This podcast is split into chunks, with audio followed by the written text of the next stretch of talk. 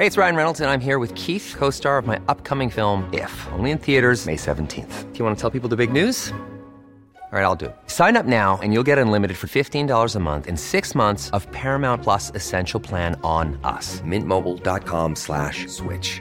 Upfront payment of $45 equivalent to $15 per month. Unlimited over 40 gigabytes per month. Face lower speeds. Videos at 480p. Active Mint customers by 531.24 get six months of Paramount Plus Essential Plan. Auto renews after six months. Offer ends May 31st, 2024. Separate Paramount Plus registration required. Terms and conditions apply if rated PG. You should celebrate yourself every day. But some days you should celebrate with jewelry. Whether you want to commemorate an unforgettable moment or just bring some added sparkle to your collection, Blue Nile can offer you expert guidance and a wide assortment of jewelry of the highest quality at the best price. Go to BlueNile.com today and experience the ease and convenience of shopping Blue Nile, the original online jeweler since 1999. That's BlueNile.com. BlueNile.com.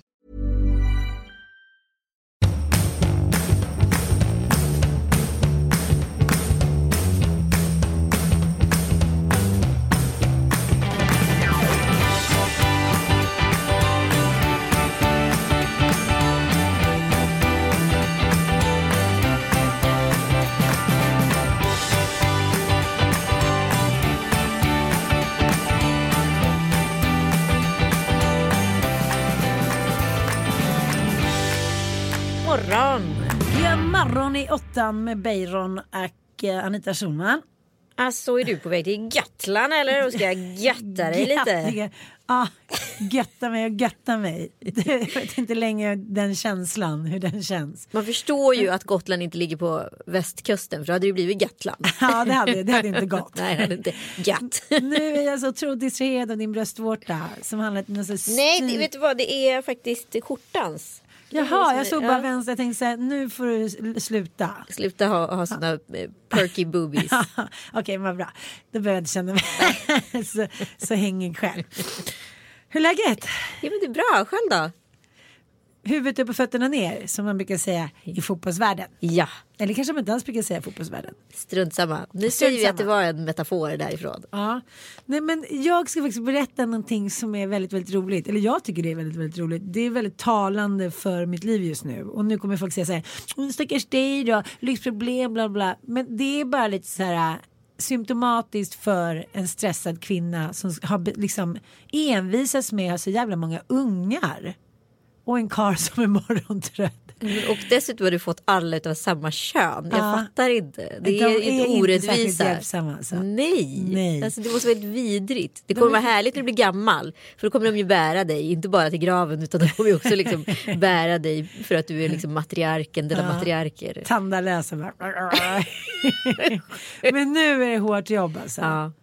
De är liksom lite som hundvalpar, hur jag vet. gamla de än är. Igår så då kom jag och skulle lämna all packning till min 11-åring som ska åka på seglarläger idag. Han och hans kompis sprang på riktigt runt kalsonger och så hoppade på varandra och så skulle spela på varandras reben. Alltså det går inte att få någon kontakt. Då har min son då beställt extra supplies som jag var tvungen att åka och köpa klockan 11. Dante var tvungen att gå på bio med mig för vi har inte gjort någonting på hela våren. Så då kommer jag då klockan halv elva och leverera två påsar burritos. Eller Doritos. Du vet att det finns hämtmat som kör hem nu för. Jo men, ja men du vet. Ja, ja. Två stycken sportcakes och två stycken Mountain Dewer som är en väldigt väldigt speciell läsk. Nu ringer min karl och slog. Det ska han inget för. Hej då, jag kan inte prata just nu. Har du gjort en egen anpassad som heter Dra åt helvete? Fuck off. Men så det var bara så här, hej då. Och så lämnar man alla liksom väskor så tänker man så här, han kommer vara på det seglarläget i en vecka och han kommer bara ta den översta lagret. Du vet, den översta strumpan. Den. Jag är Ja. bara glad om han liksom får upp lakanen. Och, men nu har jag skickat en liten lista till honom så han kan checka av vad han har med sig. Men män läser inte listor. Du Nej, vet vad okej. Kalle säger när jag skickar listor till honom? Nej. Tro inte att jag är fem år! Alltså, Jag älskar jag listor. älskar listor. Om någon skulle skicka en lista till mig, vet du hur glad jag hade blivit? Den, analo- den analoga hjärnan som vi ändå liksom tampas med sedan urminnes tider blir så lycklig när man bara kan få se någonting nedprintat. Ja, nej, men inte Något män. fysiskt istället för att det ska vara så här gegga i huvudet. Jag tror inte Kalle kan, jag tror inte han vet hur man läser en lista. Jag vet inte om man vet om man börjar uppifrån och ner eller tvärtom. Det, Inifrån och ut. Inifrån och ut. Det går inte in i honom. Ja, men det som jag tyckte var roligt som jag skulle komma till efter mycket om och men. Ja. Det var att jag fastnade i några sekunder i hissen för det var något fel på våning två. Och blev glad. Nej, det var min första tanke som bara så här ploppade upp i mitt huvud som ett litet bi var så här. Men gud vad skönt, nu kan jag stå i två minuter och bara slappna av. Och jag som är livrädd, det är min största skräck. Att vara fast i en hiss. en flygolycka eller när jag dyker eller vara fast i en hiss. Ja. Ja, i och för sig gängvåldtäkt också. Ja, jo. Ja, jo, Jo. ja, okej. men den kanske inte ens behövde nämna. Nej. Nej. Hur mår du? Men gud, jag mår jättebra. Jag har liksom, eh, vi hade slutfest för mammor. Vi har filmat sista liksom, rutan eller vad man säger. Jo tack. Märker fem veckors maraton är över. Ja. Alltså det har verkligen varit köttigt. Det har verkligen varit 12 timmars dagar sista ja, två och en halv, tre veckorna liksom. Eh, och jag, som Kalle säger, du har ju inte ens varit närvarande när du varit hemma. Nej. Och du vet när man är så i någonting så att man känner, liksom, man känner sig nästan sektifierad. Det går ganska fort. Så de enda som jag känner förstår mig och jag kan prata med och det enda som jag överhuvudtaget kan prata om det är det som sker på inspelningen och det som står i manus och det vi kan. Alltså, där hittar jag min, liksom, mitt eh, lufthål, min Ah. luftficka i vardagen. För kommer jag hem så är jag helt nollad och då liksom går man som en maskin och tar hand om barnen och gör det man ska liksom och allt det där. Och sen så är man på inspelning, då är man närvarande på något sätt. Mm. Där, där finns den sanna verkligheten även om det är liksom på låtsas. Men jag älskar att du säger sektifierad för det är en känsla som jag så ofta slås av. Så tänker jag så här, det här är i, liksom i min lilla mikrovärld som jag lever i. Det är en tv-inspelning, Ja. det är en utlandsresa, det är liksom en tjejmiddag eller någonting. Så tänker jag så här, jag älskar ju det. Jag älskar ju till exempel när man åker iväg, men ta vad som helst, ta, eller vadå ta vad som helst. Men ett, en väldigt speciell eh, sektifierad liksom, resa är ju när man åker ner på Fångarna på fortet. Aha. Man åker ner, man är där liksom i 48 timmar Ja. och man går på det där planet som är liksom specialchartrat så man åker med alla de man ska åka med Ja. som tar en till flygplatsen och då är det som att hela världen stängs ute. Då är man i sin sekt i 48 timmar. Ungefär som man blir nedkastad i the rabbit hole som Ja. Alice i Underlandet. Helt plötsligt så är man bara så här i en helt annan värld. Och den är helt ny och fascinerande och mycket, mycket, mycket roligare än vad man trodde. Och sen så slungas man ut 48 timmar senare som ingenting har hänt. Jo men och sen kommer ju alltid liksom med någon typ av så här postblues och min, Ah. min vad heter det, kropp tenderar till att liksom samla på stress i, i kroppen, i axlar och sånt där. Ah. Eh, så att jag vaknade alltså på lördag morgon med en nackspärr som hette Gadam så jag kunde inte röra mig. Alltså helt stel från rövslutet liksom. Eller rövbörjan beror på hur man ser det. Din är lite otydlig. Ja. Upp till liksom översta kotan i nacken. Ah. Så jag fick åka till här, min stackars thaimassör som, som tur var jobbade. Och hon, det satt en kvinna på mina ben och en annan som stod och drog ut min nacke med någon typ av sjal. Och jag hörde så här. Alltså det var verkligen som Nej. att hela ryggen släppte. Alltså jag Wow. kunde verkligen inte röra mig. Men jag tycker det är så fascinerande att kroppen är så här, okej, nu har jag liksom dance the blues with you under de här veckorna. Ja. Nu slappnar vi av, då säger jag ifrån. Ja. Sanna dök upp, Sanna Lundell dök upp min kompis häromdagen när vi hade gjort vår eh, föreställning på Maxim. Hon var helt sned. Alltså det var som ett skämt. Hon är ju väldigt smal så man ser väldigt tydligt när hon tar upp sin tröja. Alltså det var som ett skämt. Det var som en skämtfilm. Hon var liksom helt snedvriden åt höger. gud. Hon hade liksom fastnat till. Ja. Också så här, en kroppslig symptomatisk smärta. Liksom. Men jag har liksom inga problem med att så här, kötta på och jobba hårt när jag vet att det är så här, tidsbegränsad tid. Att man vet att det finns ett slut i tunneln. Liksom. Det som är jobbigt tycker jag med att vara så här, småbarnsmamma eller liksom fått en nyföding och alltihopa. Det är ju liksom att man vet att det här kanske inte tar slut på flera år. och det är en jävligt jobbig, så här, det tycker jag är nästan en deprimerande tanke. Jag förstår. Eh, men liksom just när det kommer till arbetsprojekt som jag till att börja med eh, för fan drömmer om att så här, skriva en tv-serie Ah, och känna så här. herregud. Kolla på så jävla mycket komedi i så många år bara tänkt så här. Jag kan göra det här bättre, jag kan göra det här bättre, jag kan göra det Ah, här bättre. jag fattar, man har gjort det sedan gymnasiet, Ah. skrivit små sketcher. Tragglat och Ah. tränat och liksom så här folk från Strömstad där jag växte upp vet hur mycket sketcher jag har filmat och spelat in. Ah. Och man har slipat och slipat och slipat och slipat. Så bara så här till sist bara, nej men vi gör det. Och sen så får man möjligheten att göra det och Ah. så gör man det. Och så vet jag att det här kommer fan med vara det bästa som visas på svensk tv på jävligt länge inom humorgenren. Bra älskling, en Ah. applåd för Anita Serge. Jag är sjukt, sjukt stolt. Och jag, säger, jag säger på riktigt så här, heja oss och heja mig. De här tjejerna jag har jobbat med, Ulrika Ellemark, Anja Lundqvist och Julia Duvén, fucking jävla genier säger jag bara. Brudar kan. Och det är inte liksom ens att behöva ens säga det högt utan det är bara så här. Vi har rätten att garva på samma sätt som snubbar garvar. Det är inte så att kvinnor och män har separerad humor. Vi tycker samma saker är roliga. Det är ungefär att vi ska separera sexlust lite. Glöm det. Så här, vi har alltid samma tror jag ursprungshumor eller ursprungslust. Sen kan det påverkas av så här, sociala koder eller trötthet eller vad fan det nu handlar om. Ja, men så fort det här ska ska bli göra- så kul tycker jag. Det ska bli så otroligt kul att se.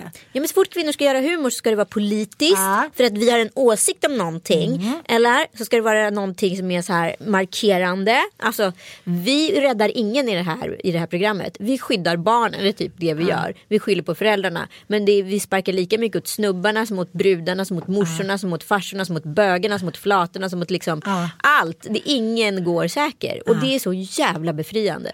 Det ska bli så jävla kul att se. Du skickade ju en liten teaser till mig. Ja. så bra. Eller jag, jag vet ju typ, du pratar ju ofta om sketcherna och sådär. Så det, men jag förstår det, för det där tror jag, många som har varit lite teateraper som du och jag och liksom, ja. men kanske ändå tycker att det är väldigt roligt med humor och kvinnlig humor. Att få göra en sån serie, det känns så otroligt befriande. För jag tycker, när Höga klackar som gick på SVT, Ja, men det blir politiskt direkt. Ja, den hade ju sina pengar hit och dit. Men det är så här, direkt blir politiskt, direkt blir så här formulär 1A. Mhm, Okej, men det är klart att de skulle göra den där sketchen. Ja. Jag vet inte, jag, det känns så här befriande. Men Är det inte roligt kommer- två kvinnor sitter och tar en latte och så tycker de si och så om saker Mm. och ting? Är det inte kul om två kvinnor bråkar på jobbet? Nej men det var faktiskt formulär 1 och jag blev faktiskt besviken. Verkligen. Jag tycker också att man har, på något sätt har man en plikt. Att när man får chansen att göra sådana grejer, vad det än handlar om, prata i en debatt, skriva en bok, en artikel, göra en podd. Då måste man på något sätt liksom blinka till samtiden och så ta samtiden ett steg framåt på rätt Exakt. sätt. Jag tycker det. Ja, men jag tycker att jag hoppas framförallt att det blir liksom någon typ av någon konsekvens av den här serien måste ske liksom för att så här om vi nu ska vara jämställda då måste vi kunna skratta jämställt åt saker och ting. Det är inte för att jag är kvinna jag kan skratta åt en man på det här sättet. Det är inte för att jag är en man så jag kan håna en kvinna på det här sättet och så vidare. Utan bara så här okej det här tycker vi är roligt. Ja. Så enkelt är det. Ja. Och så gör vi humor därefter. garvar vi åt privat. Ja. Så här, Welcome to our girly dinner. Exakt, det här, där börjar det. Och sen får folk tycka vad de vill. Ja. Och det, vi kommer säkert få skit, mycket skit. För det är mycket som är per definition under bältet eller vad det nu är liksom. Men vad fan, det skiter jag fullständigt i. Ja, billig humor. Ja. Ja. Nej, det där kommer bli skit. Det kommer bli en sucka. Det kommer bli en sucke. Mm. Men apropå för att återknyta till det vi pratade innan. Den här liksom lilla mikrosektifieringen. Jag har i alla fall den här helgen underhållit mig genom att kolla på en hashtag som var Gio and Oscar. Oscar med C. Det är alltså Giovanna Battaglia som är alltså modechef för italienska Vogue. Eh, och hon har gift sig med en svensk kille som heter Oscar Engelbert. Och utav, det har varit en trend har jag märkt i vissa så här överklassammanhang sista tiden att man antingen har man det fest de la fest eller så har man bara fest för att man kan för att man har mycket pengar. Det har varit mycket sådana tillställningar nu på sistone. Eller så ger man en håll käften weekend och har liksom the wedding of all weddings. Ah. Som så här konkurrerar ut varenda jävla helg som finns Ah. att åstadkomma. Men det var väldigt mycket Here comes the bride. Och någonstans här inne är ju liksom det som sker, vi Ja. ser på Instagram är the brudgum. Men gå in då på, På hashtaggen Ja. Gio, G-I-O and Oscar, O-S-C-A-R. Men grejen är, kan jag få göra lite paralleller här Ja. nu? Ja. Eh, nu börjar jag direkt tänka på vår förra obsession. Vilken var det? Ja. Perselli-bröllopet. Nej, nej, nej, det här Pirelli-bröllopet, det är som hennes så här, klack på skon. Jag, jag vet här. att det är det och det här är ju mycket liksom eh, om man säger att att Perrelli var ett Kikki Danielsson bröllop Ja. så var det här liksom the shit. Men det som var så roligt med Perrelli bröllopet var ju att det var bad taste. Vilket gjorde att det blev så extra härligt hon la ut, alltså, det är bad taste med pengar och det är de roligaste bröllopen att följa. Det är de roligaste festerna, det är de Ja. roligaste relationerna. Det här är ju lite för fancy för mig. Jag kan inte riktigt gå igång. Det jag går igång på är tydligheten i att hon är så van vid det här. Det är fashion, det är glamour, det är rosenblad som kom ner från himlen. Gud vet hur de kom ner på den bilden. Det låter, verkar som att det var roskanoner. Ja. Bara det hade ju så ätit upp hela budgeten på mitt bröllop. Det här måste ju kosta, alltså jag vill inte ens tänka 40-50 mil Ja, kanske. ja. Och det finns, alltså det är som en live-doku som går att skåda på liksom Instagram. Det börjar liksom med en rehearsal dinner dagen innan. Som är någon, och där är någon tidningskiosk som är ett photobooth. Där man kan då få sitt ansikte på alla världens olika omslag. Och hela den här tidningskiosken är bara full utav bilder på paret som ska gifta sig och gästerna. Med olika typer av så här, Herald Tribune, eh, liksom New York Times etc. Det var sig en härlig idé. Så härlig idé, älskar. Ja, ja. Ja. Och jag ska bara mamma. Gotlandskuriren. Frida. Solo. Bara, ah, ah, I och för sig lika roligt. Lika roligt. Örebro, Öre- Örebrokurren. Ja, eller hur? Ja, men det som slår mig är att jag går tydligen igång på när det liksom inte är för flashigt. Hon, det här bröllopet är ju helt untouchable. Ja, men hennes outfits, alltså det var ju helt bisarrt. Beskriv den lite. Nej men hon hade en brudklänning från Alexander McQueen, sen hade hon en Oscar de la Renta klänning sen på dagen in och sen bytte hon om en gång till och sen så var det en da- dagen efter bröllopsfesten party som var på en stor jävla båt. Ett hangarfartyg som hade inrett till en nattklubb. Ja, alltså ni måste bara gå in och kolla, alltså hennes outfits är helt bananas. Man håller Lite på och Swan. The Swan har ju kört. Lite svanaktigt Ja, med långa fjädrar och Nej, men helt otroligt, helt, helt otroligt att titta på. Ögongodis de la Cour. Okej, men nu håller vi på att missa hela min liksom spaning på Ja, det men här. säg då. Ja. Jag har också en spaning. Ja, nu är det så himla hemskt att jag ska säga det här men, men eh, jag umgås faktiskt inte med de här människorna längre. Jag har varit på två bröllop i mitt liv där jag har suttit i kyrkan och respektive då inte i kyrkan för det var någon annanstans och känt så här. Det här är bara ett fake. Vänta. Det här är bara ett spel för galleriet. Det här är bara för att de ska få ha en fest och få visa upp sig. Den här relationen är inte bra. Det kommer vara slut inom två år. Och det har jag stämt båda gångerna. Ja, Det är en- man känner i luften om det är for real. Jag vet inte, det är bara så här, man känner det bara. Och när det är det, det är då mina tårkanaler sätts igång även om det är en gammal lada eller lumpbod eller ute på gatan. Då går jag bananjas. ja. Då är det så här nära och liksom gnistrande och knastrigt och känslorna är liksom utanpå alla och alla är med. Förstår du vad jag menar? Ja. Det är inte bara att man kommer dit för att se vad det är för ögongodis som ska hittas på. Jag ser ju den här, nu ska jag inte säga stackars Oskar Engelbert. Som han är svensk, vi är bara svenska, vi är inte vana vid den här glamouren. Vi har det inte i vårt blod på samma sätt. Även om vi är överklass och har miljarder så känner vi oss inte riktigt bekväma när vi hamnar i det här rampljuset. Nej, men jag tänkte på de eh, liksom svenska Instagram-följarna som jag följer då. Karo Winberg, Sofie Farman, eh, vilka var det mer? Eh, Josefin Bornebusch och några till, Erik Torstensson. Eh, som liksom inte la upp speciellt mycket från, för att det gick liksom inte riktigt att så här, våga stå för det på något sätt. Eller så kanske man bara vill behålla det och vara med i upplevelsen. Så tänker jag. Jag tänker att det måste vara fruktansvärt kul att vara där som gäst. Sen kanske det inte är jätteroligt att vara make, eller så har han skitkul. Det vet jag inte för jag ska, man kan inte döma allt utifrån Instagram. Förmodligen, de är ju ett extraordinärt par på alla sätt och vis. Och jag tänker ändå så här, någonstans kan jag gilla henne bara så här. Jag är brud en gång i mitt liv, nu går jag fan med all in. This is my party. Det, det kan jag gilla. Och har man pengarna, varför inte sätta sprätt på dem? Jag menar, herregud, jag skulle inte säga nej till att gå på en sån fest. Aldrig. Nej det vet vi. Men vet it was a lot of shows. Ja. It was a lot of shows. Exempelvis när hon slänger eh, själva brudbuketten så är det liksom en uppbyggd dansgolvs-catwalk som hon promenerar på. Kanske tio gånger fram och tillbaka. Och hon har inte ens slängt den då så hon har liksom en egen liten modeshow där. Men jag funderar på det ur ett annat perspektiv också. För hon, det här är en tid som är väldigt intressant. För att hon är då moderedaktör på en av världens största modemagasin. Det är egentligen Anna Wintour då är liksom crème de la crème, queen de la cream. Men är väldigt noga med att vara ett med varumärket. Ah. Nu är hon större än varumärket. Det är farligt. Det är farligt. Hur kommer det här respekteras och anses? Eller Ja. är det en ny era vi är inne i? Spännande, Där människorna spännande. bakom är större än människorna på omslaget. Sant, spännande. Eller hur? Ja. Vi tänker lite på det. Ja. Eller vadå, jag tror att du har rätt. Men jag undrar vad det leder till. Alltså förstår du vad jag menar? Jo men helt plötsligt är en AD eller en, en redaktör större än, än liksom eh, Jennifer Lopez på omslaget. Ja, ja. Eller om det är Men du måste i alla fall påminna mig nästa sommar när jag fan ska gifta mig. Ja. Inte i en gräddbakelse men i något annat. Det är lite olika du vet. Ja, Från dag ja. till dag vilken typ av klänning jag ska ha. Men det lutar ju mer mot typ Kate Moss, lite hippie chic. lite hippie Det chic. vet vi. Och det var ju inte så lite hippie det var ju också ett show-off bröllop. Men jag tycker det är intressant med den här tiden. Jag, varit, jag vet många liksom, rika människor just nu som har väldigt glamorösa fester. Bara för att de har pengar. Mm. Det, förr pratade vi om att det var Brat som stod på Stureplan som ville vaska. Eller göra veven och köpte upp liksom, 40 000 kronor på, på liksom, en nattklubb. Det är ingenting. Idag är folk fester för miljoner bara för att de kan. Mm.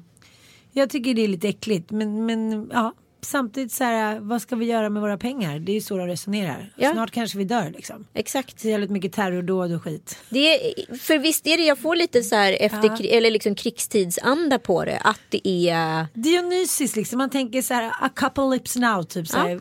Okej, vi kanske ska vi kanske ska leva på medan vi kan. Vi kanske ska fira livet Ja. medan vi kan. Apropå det liksom massaken i Orlando. Men här, vad, är det med, liksom, vad är det med Orlando? Varför har liksom Orlando av alla ställen blivit ett näste för terrorism? Jag vet inte faktiskt. Eller inte bara terrorism, det har varit många skolskjutningar och liknande. Men så här, är det så här, hej, alla galningar träffas i Orlando och går bananas och nuts.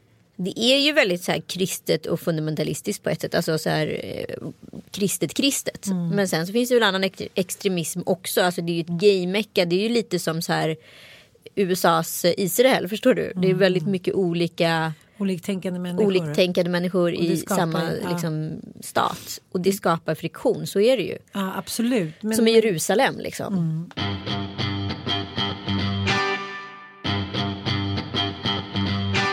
Men jag försöker så mycket tänka mig in i någons psyke. Han har ju varit gift tidigare. Hon sa att liksom, ja, men först var det en normal relation och sen blev han våldsam. Han är ju bipolär. Har förmodligen inte medicinerat för det utan låtit det skena fritt liksom. Men jag bara känner så här. För första gången i mitt liv har jag kollat bakom ryggen på tunnelbanan.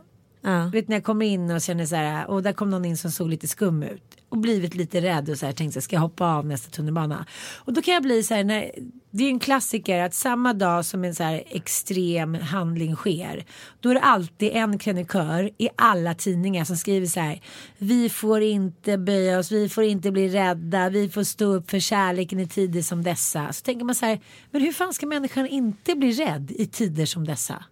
Hur Ja. ska vi kunna liksom hålla oss här, åh flower power Jesus, men vi älskar ju alla andra. Oj, nu dödade någon mig med en bomb, men skit i det, vi är ändå bara glada. Hur ska man hitta liksom, ursäkta uttrycket, terrorbalans i det här? Ja. I det som pågår just nu. Och därför tror jag människor blir så här, okej, nu skiter vi, nu anammar vi en dionysisk livsstil, imorgon kan vi vara döda. Jag tror det, jag tycker att man får lite den känslan på människor överhuvudtaget. Men när man slår på gaykulturen också, det är något eh, oerhört, alltså exceptionellt laddat i det. För du slår på den fria världens friaste liksom fackla. Förstår du? Att det här är liksom toppen på berget utav så här, det här är vad demokrati står för, det här är liksom det fria samhället.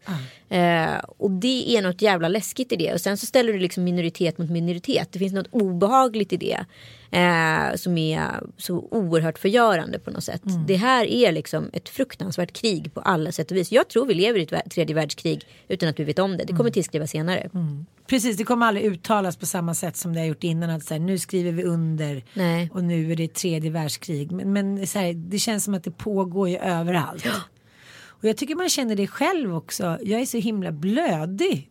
Liksom för tillfället. Det är klart att jag har med hormoner att göra för att jag är på smällen och det. Men det känns som att det, så här, allting kommer i fatten. Man tänker så här. Allt det här pågår. Världen håller på att gå bananjas. Så här, vad är det jag har? Ja men det är liksom. Det är min familj. De kanske inte är så hjälpsamma. Nej men jag menar inte så. Men det är så här. Är väldigt sådär känslosam för tillfället. Det kanske har med det att göra. Ja, och vi har varit så himla måna om att så här, skydda våra barn för den här typen av nyheter. Och, men nu börjar Penny bli så gammal som börjar så här, fråga vad är det som händer. Ja, ja. Varför är folk ledsna? Varför skjuter han? Varför är, varför är det där på tv? Och det måste man börja förklara. Och det är en sån oerhörd sorg i det tycker jag. Att så börja liksom berätta för henne hur världen egentligen ser ut. Ja. Det, det är en fruktansvärd grej. Och man bara säger, jag vet inte vad det är för värld vi ger er. Vad jag, ger, vad jag har tvingat er att väx, kommer växa upp i. Kommer ni ens leva? Det vet inte jag. Och det är en, det, alltså det är en sån bottenlös ondskefull känsla. Men jag tänkte på när Sovjetunionen, ja, nu Ryssland eh, och Sverige höll på att hamna i krig när en eh, ubåt strandade. Ja just det. Jag kommer ihåg att vi satt och lyssnade i radion. Vi var på väg upp till vår skidstuga eller fjällstuga uppe i Idre. Och den så här skräcken som bara så här låste sig i min mage och mitt hjärta för att det kanske skulle bli krig. Och jag kan minnas att det kanske var så här två, tre sådana här världsomvälvande grejer under hela min uppväxt. Förstår du nu? Det är så här, det bara pågår så här, tio, hundratals varje dag. Jag undrar så här, vad gör det med barn? Det måste ju göra att de blir otroligt mycket hårdare mycket tidigare. Ja men såklart. Å andra sidan så tänker jag att ett land som alltid är utsatt för krig eller i Mellanöstern och etc. Liksom, där kriget är en vardag. Där man liksom lever nära kriget. Det är ju så det börjar bli i väst nu också. Att helt plötsligt, vi har ju vuxit upp i en bubbla och det är väl snarare liksom sorgen av den här bubblan. Än, än att vi faktiskt är så här kanske det ser ut. Eller så här ser det ut i liksom 90 procent av världen. Ja, ja. Så är det ju tyvärr. jag vet, liksom. jag vet. Och det är ju en jävligt tråkig, så här, vi sa ju att så här, nu Sveriges oskuld togs vid Palmeskotten och så vidare och sen har det bara eskalerat. Men det, jag menar så här, sen går det ett par år så tar det ett tag innan det händer något nytt. Men nu, det enda som har skett är egentligen att det händer större obehagligare saker med kortare frekvens än tidigare. Men jag tänker också så mycket på det där med slumpen. Det har bara blivit besatt av tanken att så här, hur mycket det är som är avgörande i ens liv på grund av slumpen. Och det låter så himla löjligt. Det är klart att man påverkar slumpen jättemycket och man jobbar framåt, man har planer och liksom man bestämmer sig för att här, ta avgörande beslut hit och dit. Men så här, fel man på fel plats eller rätt man på rätt plats. Det är så otroligt avgörande. Jag tänker bara på när jag träffade barnens pappa, liksom, mitt ex. Men Det är ett ute en kväll med ett gäng, stack därifrån, ville festa lite själv, tyckte gick in på G-klubben, hånglade med någon kille, hånglade med någon kille där, blev jätteintresserad av en kille som visade sig vara Nanooks bästa kompis. Och vi skulle gå hem och Nanook var så här, nej men vadå gå inte hem honom, han har en tjej, det, han kommer bara ångra sig imorgon bitti. Jag bara, skiter väl jag i typ, radiostyrd och lite packad liksom. Ja men kom igen nu, jag, jag, liksom, vi, jag ska till 12, vi delar taxi hem liksom. Och sen så åkte, åkte han ju då såklart inte hem till mig utan hem till sig. Förstår du? Ja. Det är ändå slumpen tycker Ja, jag. ja visst. Eh, eller när jag bodde i USA till exempel. Och, du vet, jag var uppe i Vail och åkte skidor. Och sen så tog jag hand om min unge då. Jag var en nanny. Och vi typ åkte fel och jag hittade inte ner så då kom en skidlärare fram till mig och eh, så här hej do you want help? Jag bara "Ja, okej tack då.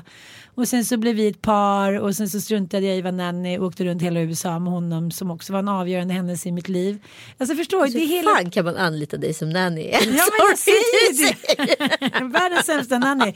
Det är därför jag också har sån tolerans och sån så här respekt och tycker att det är så jobbigt att säga åt mina nannies för jag vet själv hur, Hur usel du var. var. Vet du hur du var när jag var nanny? Nej men gud berätta!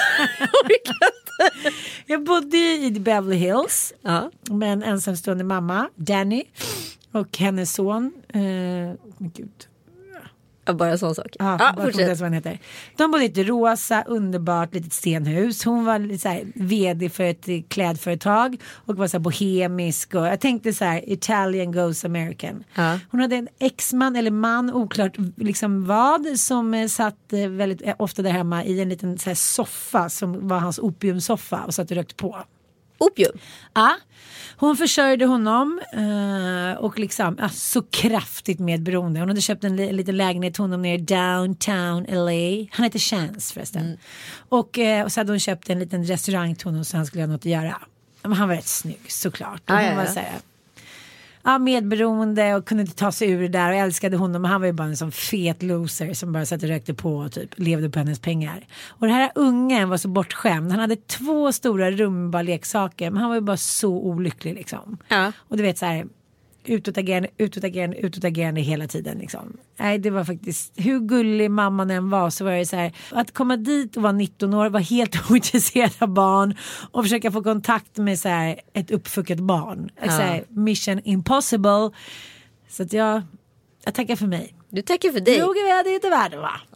Ja, testa både det ena och det andra va. Hit och dit. Tog lite olika killar. Höll på att byta kille mitt under resan. Med Ben Semmel. Förstår du så här, vissa namn. Hur snyggt namn är det? Han bodde i New York, han var så surfare. Klart han var. Ja, jag var på festivalen med Dan. Träffar Ben Semmel under någon form av rouse. Rouse. Blir kär i honom. Ja. Börjar dansa med honom och hångla med honom framför Dan som bara "Ah, ja, whatever typ går iväg. Rymmer lite med honom. Typ med hans bil. Vi planerar och liksom dra till Hawaii och börja surfa. Klockan fem på morgonen vaknar jag upp lite ur mitt rouse och inser så här, jag är på en resa med Dan, min kille. Jag orkar inte. Men det där är väldigt roligt. Apropå det. Hur många gånger, hur många fyllegrejer eller så här rouse-grejer har man inte bestämt sig. Du och jag dagen efter, vi ska bara eh, eh. Och så tar det liksom, ja kanske går fram till till och med nästan lunch dagen efter och så här, ångesten börjar krypa på mig. Bara så här, fast jag vill inte alls hänga med dem idag. Eller jag vill inte alls dra iväg med honom. Man kollar upp sig. Han bara, jag hämtar det om några timmar. Säger, jag ska bara packa. Var beredd om två timmar. Fast den känslan måste ju vara ömsesidig. Ja, men alltså jag, jag känner så här, jag ville ju åka iväg med honom, men där kom ju min svenska ådra. Där kom ju Luther. Vad ska mamma säga? De var redan inte jätteglada när den här min nanny-mamma ringde och bara hon har ringt här för 40 000 kronor från vår telefonutrid. Så de hade jämnt skägg hemma i Sverige ändå. Jag känner så här, kanske inte så här kan rymma, ja, du fattar. Jag fattar, men var det verkligen Luther? Var det, det var ångest generellt. Det var så mycket, alltså det var väldigt mycket ångest överlag tycker jag under några år där av ens liv. För man gjorde så många crazy bananjas grejer. Ja, men det är som min Paris. Impulsstyrning? Nej. Man bara hoppade på liksom, man bara, åh ett agn. Man bara, ah! Man var jag är liksom en gädda. Jag har haft en sån jävla tur att inte jag har dött. Med tanke på hur mycket sjuka grejer jag har gjort i tidiga år. Mm. Och så många knasiga beslut. Och så illa saker och ting kunde ha gått. Bara för att jag antingen bara var noll impulskontroll. Ja. Eller bara så här. Hamnar liksom med Slumpen. fel gäng. Slumpen. Det är fan med tur. Ja. Säger jag bara. Men jag är också glad att jag har gjort det. Men jävligt glad att det inte gick värre. Herregud alltså. Jo men det är som jag säger ofta, man får vara glad att man överlevt. Verkligen. Häromdagen gick jag igenom lådor och hittade då några gamla bilder på mig och Danny. Ja. Han har så lockigt hår så att jag aldrig sett något liknande. Alltså det är så krusigt, du vet. Ja, ja, ja. Finns en film med Sean Penn när de har permanentat Ja, jag vet krus. exakt. Ja. Vet vilken det är? Ja, ja. Sånt hår har han. Alltså han är jättesöt men jag kommer ihåg att han var ofta så påröd. Menar du Harvey Milk? Ja, ah, Mm, Harvey Milk. Milk.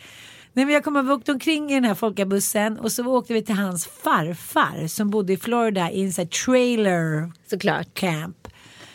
Och det är en bild på mig när jag sitter i en bikini, en väldigt konstig bikini för vår packning har inte kommit med flyget. Jag vet inte, vi har flyg... jag vet inte hur allt det här gick till men helt plötsligt så flög vi till Florida. Jag vet inte vad vi gjorde av den här folkabussen. Då sitter jag där ganska glad i hullet efter att ha bott några månader i USA.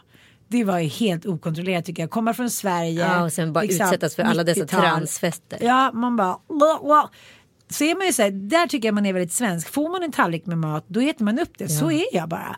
Men helt plötsligt så var ju tallrikarna sju gånger större. Jag var så här, "Rah, rah." ja, sitter i en liten bikini där och ser ut som 12 år gammal.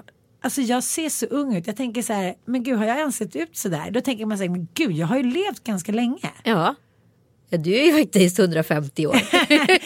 Man känner så här, jag är så glad Ja. att jag har gjort så mycket. För när jag tänker på mitt liv tänker jag så här, ja men jag har väl levt ett vanligt liv, rest lite hit och dit. Så bara, nej det har jag inte.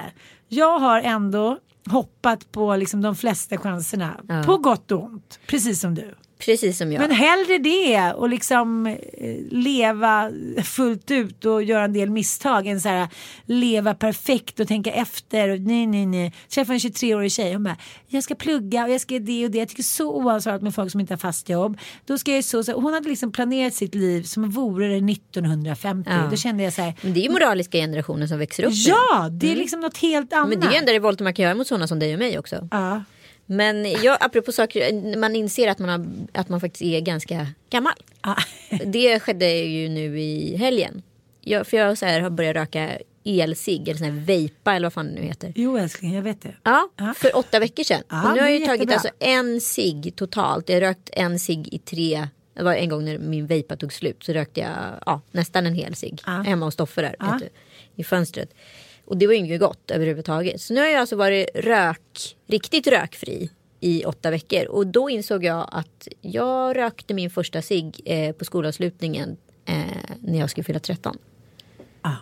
Det är alltså, jag rökte 25 år. Det är någonting, alltså så här, jag har typ borstat tänderna och kammat håret. Det är det jag har gjort längre. Men något annat har jag nog inte gjort längre i så här, saker jag har gjort i mitt liv. Du rökte innan du tog oskulden, eller hur? Ja. Fan de där ciggisarna, det är det jag säger till min son nu som ska fylla 14. Jag säger så jag förstår om du vill testa både det ena och det andra, du kommer och bli full. Men så här, skippa ciggisarna. Men saker som inte kommer Så finnas i framtiden. Cigg, Ja. eh, striptease och eh, studentflak. Apropå striptease. Ja. Kan. Mm. Alltså det är så skabbigt att människor och män framförallt då i ledande positioner men också ganska härliga yrken, kreativa. ja men den här Jonas Fors då som nu har varit vd för tidigare Tre Vänner som nu blev SF Studios för ett par år sedan eh, har ju då för skattebetalarnas pengar likt en kommunalskandal satt sprätt på väldigt höga belopp på cancer. Sen så tycker jag att det är så här dubbelt för att de menar på att det var så kostnadseffektivt att hyra den här yachten som de har hyrt. Den kostar 500 000 i veckan. De har säkert fått ett bättre pris. Såklart. Och då hade de både så här, eh, sina möten förlagda där och då bodde de där på. Och ja, jag, alltså så här, ärligt talat, alla vet hur dyrt det är under Cannesfestivalen att bo på hotell. Ett helt gäng på kanske 10-12 personer. Alltså hotellnätterna kostar typ 10 000 per natt per person. Och ska du vara där i en vecka så blir det liksom, ja det är typ 70 000 per person. Så räknar det igång. Ja. Så att jag tror kanske att det var faktiskt en kostnadseffektiv sätt att bo. Det är inte det som är den stora skandalen. Den stora skandalen är väl att de gått på den här VIP som har topless eh, servitriser. Det är ingen regelrätt eh, liksom eh, strippklubb men det är en klubb där kvinnohandel sker. Utan tvekan. Så här tycker jag. Män och kvinnor, eh, hundar och sköldpaddor, så här, gör vad fan ni vill på era privata resor. Även fast jag inte tycker att det är liksom... Men Ja, hur kan folk inte göra saker och ting för statliga pengar? Fattar man inte att man blir granskad? Är man dum i huvudet? Men det är som den här prästen Vad var det för präst? i Botkyrka. där. Man är så här, jag blir så fascinerad för visst kan man göra dumma amoraliska saker liksom i liten skala. Men jag bara känner så här varenda gång en sån här grej händer så tänker jag så här. Men varför trodde du inte att du skulle bli granskad? Ja, men exakt. Det är så här, något skydd som vi har att vi tänker så här. Ingen kommer komma på mig, ingen kommer komma på mig. Och det där kan man också se de kändisar som klarar sig ur skandaler. Ja. Det är de som är så här. Okej, jag gjorde en pudel. Jag ber om ursäkt. Jag var dum i huvudet. Samma dag. Ja. Till skillnad mot liksom, de här idioterna som säger. Jag har inte gjort något. Jag tänker inte svara. Jag tänker dementera bla bla bla. Nu sitter Mona Sahlin där. Ja. Och så här. Ärligt talat, som pensionär. Ja. Hon kommer aldrig mer få ett kneg. Ursäkta uttrycket. Hon Och kommer kommer- man kunna föreläsa och lite sånt där. Men, Jo, ja, det kommer bli skit. Hon kunde bli känd så. Men man kanske inte vill avsluta sin karriär runt 50. Nej, det är inte så kul. Nej, jag tycker det är sorgligt. Nu skulle jag vilja avsluta med att berätta om en väldigt hemsk helg jag hade i Cannes. Ja. Är det kul? Jag tycker Absolut. man kan köra lite anekdoter. Och så kan jag tycka, få avsluta med en liten, eh, en liten solskenshistoria. Jaha. Ja, men, Men du då börjar jag med den här Ja, börja med din. Jag var ju då otroligt förälskad i den här mannen som jag har berättat om innan. Eh, som inte var särskilt snäll. Just det. Mm. Han är jättesnäll nu mot sin nuvarande fru men han var inte det mot mig. Nej. Och han hade då åkt till Cannes med sitt företag och jag skulle komma efter på midsommar. För då Ja. är då de också har någon stor reklam. det. Ja. Och jag kanske inte var jättestark eller jättestabil eller så här hade världens bästa självkänsla. såklart. Can Lion. Så jag kom dit då och kom från flygplatsen på, till hotellrummet och han var helt slut för de hade festat till halv sex på morgnarna. Och jag hade med mig några gympadojor i present kommer jag ihåg. Och jag bara kände så här, det var en skitsnygg tjej som jobbade på hans jobb. Och hon var typ så här 37. Det var så här wow, hon var gammal men hon var ändå så jävla snygg för att vara så gammal. Och jag bara kände så här, jag vibbade så här. De två gillar varandra. De eh, kanske inte har knullat men de kommer göra det så fort vår relation tar slut. Du vet, man bara känner det. Jag har aldrig känt så tydligt i hela mitt liv. Och så här, han vi badade hela natten och hit och dit. Och jag bara såg så här, hela tiden så ville de två hänga. Nu hade det redan gått ut för mellan honom och mig så jag liksom, det var inget konstigt. Men att vara där den där helgen och veta att så här, han hade en flört med den där bruden på jobbet. Så jag fick liksom gå omkring som någon musa till hans här, gammelchefer. Du vet sån ångest. Så som hämnd hånglade jag med en annan kille. Men det var ju bra. Ja, men så där var det med mitt ex också. Det var helt vidrigt. Jag visste att det var en tjej som man var superförtjust i. Precis när vi skulle gifta oss. Så hemskt. Och helt plötsligt ser man bara en bild på de två. Att de står så här bredvid varandra. De har hängt hela tiden. Man bara, så här, man bara vet det. Man bara vet det så Ja, instinktivt. Och sen så var det någon fest där eh, han hade tappat bort sin jacka. Och jag gick och letade efter den. Jag kom också senare till den här festen. Från en annan fest. Och var lite så här för överklädd. Och såg ut som, ja, såg inte ut att passa in i sällskapet. Verkligen en katt bland hermelinerna. Och hon minsann hittar hans jacka. Och den blicken hon ger honom när den här jackan överräcks. Och också så här, det to- totala till intetgörande utav mig. Man bara, fy fan vad ni knullar eller kommer knulla. För att eh, jag är så blåst. Och grejen är att jag har ju själv varit en kvinna som har gett en man som redan är i en relation den blicken. Ja. Du vet, jag ångrade mig så mycket för alla de blickarna när jag själv fick den blicken. Alltså så liten och så till intet gjord man kan bli Ja. i en sån utsatt position. Okej, man har varit hemma, då hade man kunnat lacka ur och säga din jävel, jag drar hem nu. Varför håller du på att stå med henne? Men jag hade liksom ingen position där. Förstår du? Jag var verkligen en katt på den här melinen. Det var typ en av mitt livs vidrigaste helger. ja. Usch. Ja, du förstår vad jag menar. Så nu måste du avsluta med en solskenshistoria. Ja, den lilla solskenshistorien är att eh, ni vet ju att min, det låter ju töntigt att säga solskenshistoria för det är ju verkligen en helt fruktansvärd grej. Min goda vän Rami dog ju i eh, februari. Eh, och det har varit jävligt så här, hårt för alla vi runt omkring honom. Och för inte att tala om Patrik, hans man. Till saken hör att precis innan Rami dog, eller inte precis, några månader innan så hade de inseminerat. Eh, och eh, Rami skulle äntligen få sin efterlängtade bebis som han hade längtat så mycket efter i hela livet. Och så han fick aldrig vara med nu och uppleva detta. Och nu föddes då lilla Marlon som han heter eh, precis innan helgen. Och allt har gått jättebra och Marlon är så sö- sötaste färsking jag sett i hela mitt liv. Inte så konstigt med den DNA-poolen höll jag på att säga. Så att ja, Rami har liksom fått en förlängning genom lilla Marlon. Jag trodde att det här skulle vara ganska fruktansvärt när han gick bort i februari. Men det har faktiskt bara blivit en väldigt, väldigt positiv grej. Gud vad härligt. Jag vill också gosa med den. Ja. Den kan leka med Frasse, Hasse, Harry, Maltas, Povel, vad fan nu ska heta. Tänk om du skulle döpa bara till Hashimoda. Hashimoda Saloon. Povel, Rammel. Tom Allan, det är nästan som att ha ett barn som heter Kalle Anka. Stig Henry var jag inne på häromdagen. Ja, det är ju inte lite roligt? Stig efter någon farfar eller morfar eller någonting. Men vi var på en överraskningsfest för en kompis i, eh, i lördags och då var det mycket så namnprat och då helt plötsligt så dök ju Harry upp. Ja, Men så kom jag på att Karin Bastinsson heter Harry. ja just det. Det blir lite konstigt när nära vänner. Det är ungefär som jag skulle. Jag älskar ju namnet Allan och Tom också. Ja. Men om jag skulle döpa liksom min son till Tom. För det var nämligen en eh, så här perifer bekant som jag, jag, jag tror inte ens vi har träffats in real life. Som mejlade mig häromdagen och sa så här. Hej, jag undrar bara om det är okej. Vi känner inte varandra så liksom sådär. Men om vi döper vår femte son här, eller vår, vårt femte barn till Bobo. Vi har alltid liksom Sen vi hörde att du döpte har vi velat ha det namnet. Jag bara, men go for it. Du är bara härligt. Det är världens bästa namn tycker jag. Liksom. Ja. Men det kanske hade varit lite konstigt om jag hade döpt den här nya förmågan till Tom Allan. Det hade varit konstigt. Det är inte världens mest logiska namn Det är heller. också så här, det är helt okommenterat. Det är så här, vad ska han heta? Tom Allan? Ah. Okej, Okej, weird. tack snälla för att ni lyssnade. Eh, vi älskar er. Eh, keep up the good work. It's summer! It's summer, Anna åker till Gotland så jag kommer sitta här i Stockholm och hon kommer vara på Gotland. Och lite däremellan också. Puss, puss!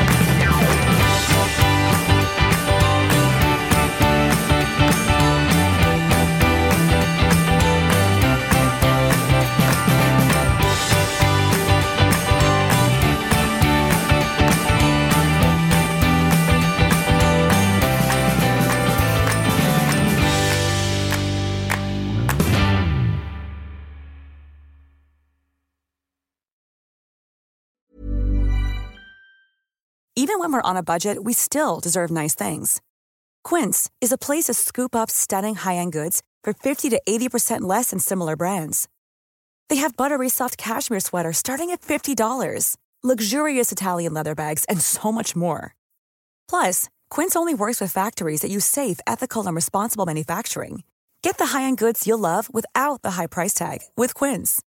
Go to quince.com slash style for free shipping and 365-day returns. Hi, I'm Daniel, founder of Pretty Litter. Did you know cats tend to hide symptoms of sickness and pain? I learned this the hard way after losing my cat, Gingy. So I created Pretty Litter, a health monitoring litter that helps detect early signs of illness by changing colors, saving you money and potentially your cat's life. Pretty Litter is veterinarian developed, and it's the easiest way to keep tabs on your fur baby's health right at home. Go to prettylitter.com and use code ACAST for 20% off your first order and a free cat toy. Terms and conditions apply. See site for details.